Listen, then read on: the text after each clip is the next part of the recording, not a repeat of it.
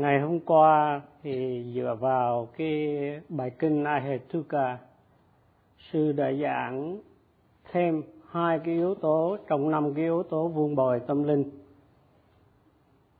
Thì hai cái yếu tố đó là cái nhóm định của bát chánh đạo và nhóm huệ của bát chánh đạo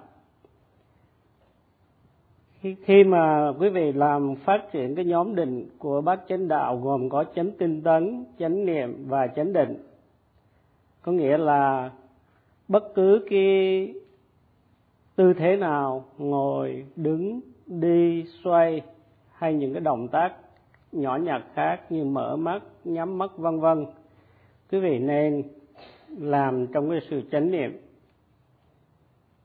Bởi vì nếu mà quý vị không chánh niệm, khi làm những cái tư thế hay động tác này thì quý vị sẽ thất niệm và phiền não nó sẽ sanh khởi. Sư đã đưa một cái ví dụ là cái người nhà nông, họ tận dụng cái mảnh đất để trồng cây. Thì trong khi trồng cây, họ dọn cỏ hoang để những cái cỏ này khỏi lấy đi những cái chất dinh dưỡng của cây dinh dưỡng cho cây. Nếu mà không có để ý vuông sáng làm cỏ à, loại trừ những cái loài côn trùng sâu bọ thì mảnh đất sẽ là rất là đầy cỏ hoang vu. Cho nên không có tốt cho cái những cái cây mà cái người đó trồng.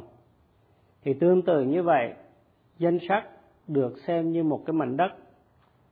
Và danh sách được sinh khởi do những cái nghiệp lực, những nghiệp trong quá khứ mà một người đã tạo ra. Nếu mà không biết sử dụng cái cái mảnh đất danh sách, thì những cái trạng thái tâm như tham, sân, si, ngã mạn, ganh tị, tà kiến sẽ sanh khởi và một người mà có những cái trạng thái tâm hay những cái tâm sở bất thiện này thì sẽ phạm những cái hành động bất thiện. Một người mà không biết hổ thẹn và gây sợ tội lỗi thì sẽ làm những cái hành động rất là bất thiện, độc ác. Và một người như vậy sẽ là một người vô dụng. Những cái chướng ngại làm hại tâm. Khi mà cái mức độ của những chướng ngại này trở nên thái quá, những cái chướng ngại thái quá làm hữu hóa tâm của con người, khiến con người đó làm những cái điều bất thiện qua thân và khẩu. Khi thân và khẩu mà không bị ô nhiễm, thì tâm tư của người đó không có được an bình và luôn luôn sanh những cái tư tưởng hãm hại người khác hay làm những cái hành động hãm hại người khác. Các hiện tượng danh sắc sanh khởi theo tương quan nhân quả mà nếu mình không biết sử dụng cái mảnh đất danh sắc thì nó sẽ trở thành một cái mảnh đất của phiền não. Để cho cái mảnh đất danh sắc được hữu dụng thì quý vị nhớ ghi nhận bất cứ những cái hiện tượng nào ngay lúc chúng vừa sanh khởi? Nếu quý vị làm được như vậy, thì quý vị sẽ có chánh niệm và chánh định. Khi mà quý vị có chánh tinh tấn, thì tâm quý vị nó năng động, phiền não khó có cơ hội mà xâm lấn vào. Và khi quý vị có chánh niệm, thì quý vị, tâm quý vị được sự bảo vệ ngăn ngừa phiền não à, sinh khởi. Và khi tâm quý vị có chánh định thì phiền não được à, đè nén xuống không thể nào sinh à, khởi lên được. Và tâm lúc đó được định tĩnh không bị tản mát. Khi mà quý vị có nhóm định trong bát chánh đạo bao gồm chánh tinh tấn chánh niệm và chánh định thì tâm tư quý vị không có sao động nhưng rất là tĩnh lặng bình yên à, an trụ trên cái những cái hiện tượng sanh khởi. Thì trong cái ví dụ mảnh đất thì thiền thiền sinh cần săn sóc nhổ cỏ trong cái cái mảnh đất danh sắc của mình. Thì cũng giống như người làm vườn à, nhổ đi những cây cỏ vô dụng và loại bỏ sâu bọ và những loài côn trùng làm hại cây. Thì thiền sinh cũng loại bỏ những cái sâu bọ ô nhiễm để phiền não không thể nào sanh khởi nơi tâm. Và nếu một khi mà phiền não sanh khởi thì phải à, chánh niệm ghi nhận để chúng họ diệt ngay. Sư không phải là nhà nông nhưng sư dùng Ờ, ví dụ về canh tác là sẽ dựa vào những cái lời dạy đức phật được ghi lại trong kinh cùng với cái kiến thức tổng quát ở bên ngoài. Nên sư đã đưa cho quý vị một cái ví dụ về à, canh tác như vậy. Quý vị lớn lên ở những cái phố thị tiêu thụ những cái nông phẩm nên quý vị cũng có thể hiểu được những cái điều sư nói à, sư muốn sách tấn quý vị à, vuông bồi cái nhóm định trong từng khoảnh khắc một. Giống như những cái côn trùng sâu bọ và cỏ hoang bị cần được loại trừ trong cái cái mảnh đất canh tác của của nhà nông thì những chướng ngại trong tâm cũng nên được loại trừ. Thì trong số những chướng ngại này có hai cái chướng ngại rất là quan trọng đó là không hổ thẹn. Không biết hổ thẹn tội lỗi và không biết ghê sợ tội lỗi. Không biết hổ thẹn tội lỗi à, và không biết khổ thẹn tội lỗi tức là giống như một cái loài lợn mà nó không biết uh, ghê tởm những cái phân. Và không biết ghê sợ tội lỗi thì cũng giống như là không biết sợ lửa và sẵn sàng chơi với lửa. Không biết khổ thàn tội lỗi và không biết ghê sợ tội lỗi làm một con người mất cái nhân cách của mình và trở thành một người hạ tiện. Không biết xấu hổ khi làm những cái hành động bất thiện, nhưng lại luôn luôn sẵn sàng làm những cái điều này. Không biết khổ thẹn tội lỗi và không biết ghê sợ tội lỗi được xem là những cái pháp đen. Giống như những cái vết đen làm dơ bẩn, thì những cái pháp này làm dơ bẩn tâm, làm đen cái tâm của mình đi. Thì cái màu đen thì thường nó thâu nhiệt, tức là hấp thụ cái sức nóng. Một cái tâm mà không biết à, hổ thẹn thì thu hết những cái điều thu hút những cái điều bất thiện. Cái màu đen thâu nhận cái hơi nóng màu trắng lại không có thâu nhận hơi nóng. Một tâm mà không hổ thẹn không ghê sợ tội lỗi thì thâu nhận những cái phiền não và không được an bình.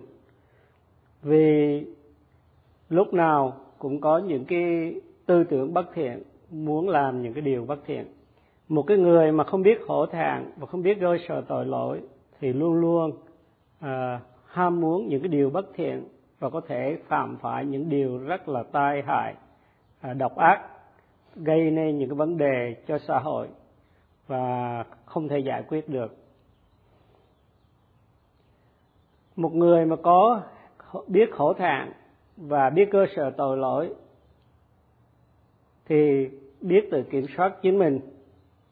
Còn cái người mà không biết khổ thạng không biết ghê sợ tội lỗi, thì không có tự chủ, không có bảo vệ mình và không bảo vệ người khác làm cái hư hại thế giới.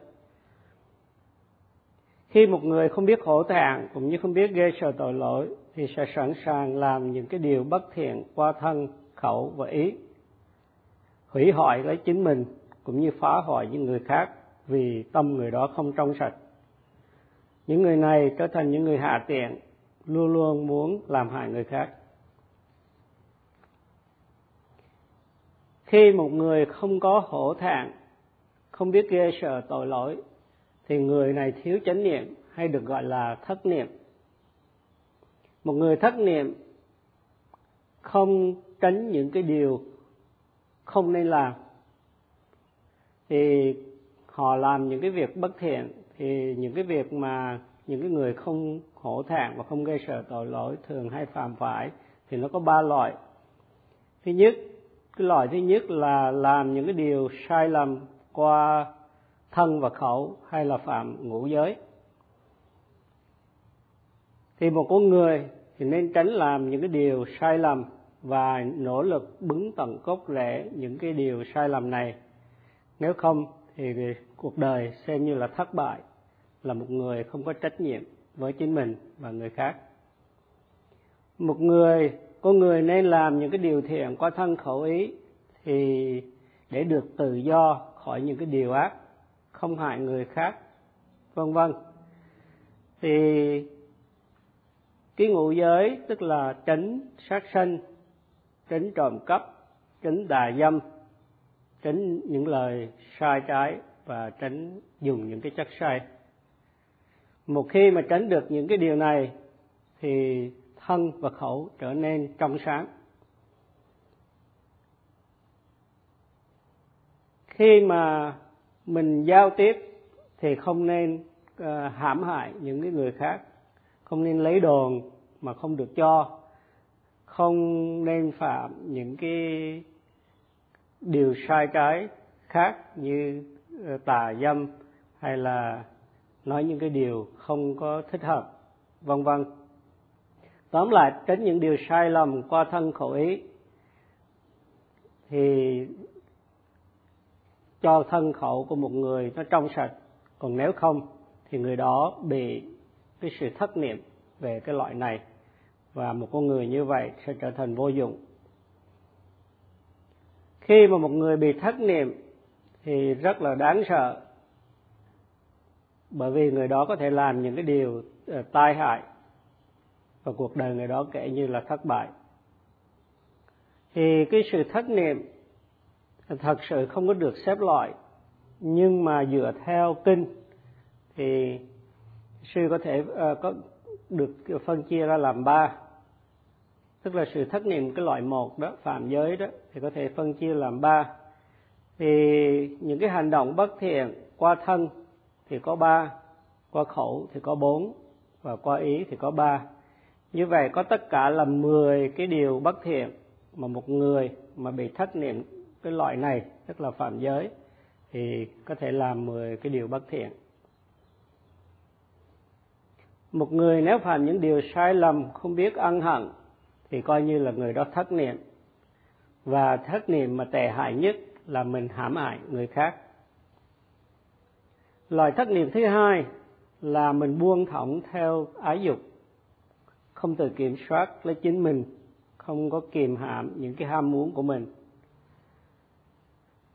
Một khi mà ham muốn những cái điều gì ưa thích, chẳng hạn như qua cái sự thấy thì mình thích đối tượng rất là, mình thích. Mình thích cái tiếng hay qua cái nghe. Mình thích cái mùi thơm qua sự ngửi thích cái vị ngon qua nếm, thích sự mềm mại, êm ái qua sự đồng chạm, nhất là những cái sự xúc chạm giữa hai phái tính khác nhau. Con người không bao giờ biết vừa đủ, nên càng ham muốn thì càng muốn thêm và càng ờ, đeo đuổi nhiều cái dục lạc. Và đối với liên hệ nam nữ thì sẽ thích liên hệ với những cái người khác, thành ra gây nhiều cái vấn đề. Nếu mà ái dục không biết, không được kìm hãm thì con người sẽ tạo ra nhiều cái khó khăn cho phiền não cho chính mình và nhiều cái tai hại cho xã hội. Thì cái loại mà thất niệm thứ hai này, tức là buông thõng theo ái dục, buông thõng theo ái dục, thì so với cái loại thứ nhất là phạm giới, thì nó tế vi hơn, nên nó rất nguy hiểm và tai hại hơn. Ngày nay, con người dùng những cái chất say mà không lường được cái hậu quả, nên cho nên nghiện ngập và nô lệ cho những cái chất say này những chất say rất là nguy hiểm, gây ra chết chóc. Một con người bị nghiền ngập dù đã được chữa trị, thì tâm tư hay là ý tưởng của mình nó vẫn không bình thường như xưa, mà nhiều khi trở nên điên loạn. Và cái loại thất niệm thứ ba là thất niệm khi thực tập thiền minh sát niệm xứ. Thiền sinh biết lợi ích của thiền minh sát niệm xứ hay là được người khác sách tấn là khuyến khích thì đã đến thiền viện để tham dự khóa thiền. Tuy nhiên thay vì thực tập nghiêm chỉnh lại ngơ ngác lơ là mơ màng trong khi thực tập. Đây là một hình thức khác của cái sự thất niệm. Cái sự thất niệm này gây trở ngại đối với cái sự hành thiền của mình. Sự thực tập dễ vui nghỉ ngơi à, lơ đảng thì không cho mình được cái sự chánh niệm liên tục, không có được sự định tâm. Những người này sẽ bị biền, sẽ bị phiền não à, làm cản trở, nên khó mà đạt được tiến bộ trong cái khóa thiền. Do đó mà thiền sinh cần phải nỗ lực mới có tiến bộ trong cái pháp hành. Nếu không thì sẽ bị thất niệm đó là một thiệt thòi lớn trong khi khi quý vị tham dự khóa thiền. Tóm lại cả ba loại thất niệm thất niệm vì phạm, phạm những cái hành động sai lầm tức là phạm giới. Thất niệm vì buông thõng theo ái dục và thất niệm trong cái sự thực hành thiền gây thiệt hại thiệt thòi lớn lao cho những ai bị thất niệm nếu mà người làm vườn không biết chăm sóc những cái cây con còn nhỏ thì cây khó mà lớn mạnh.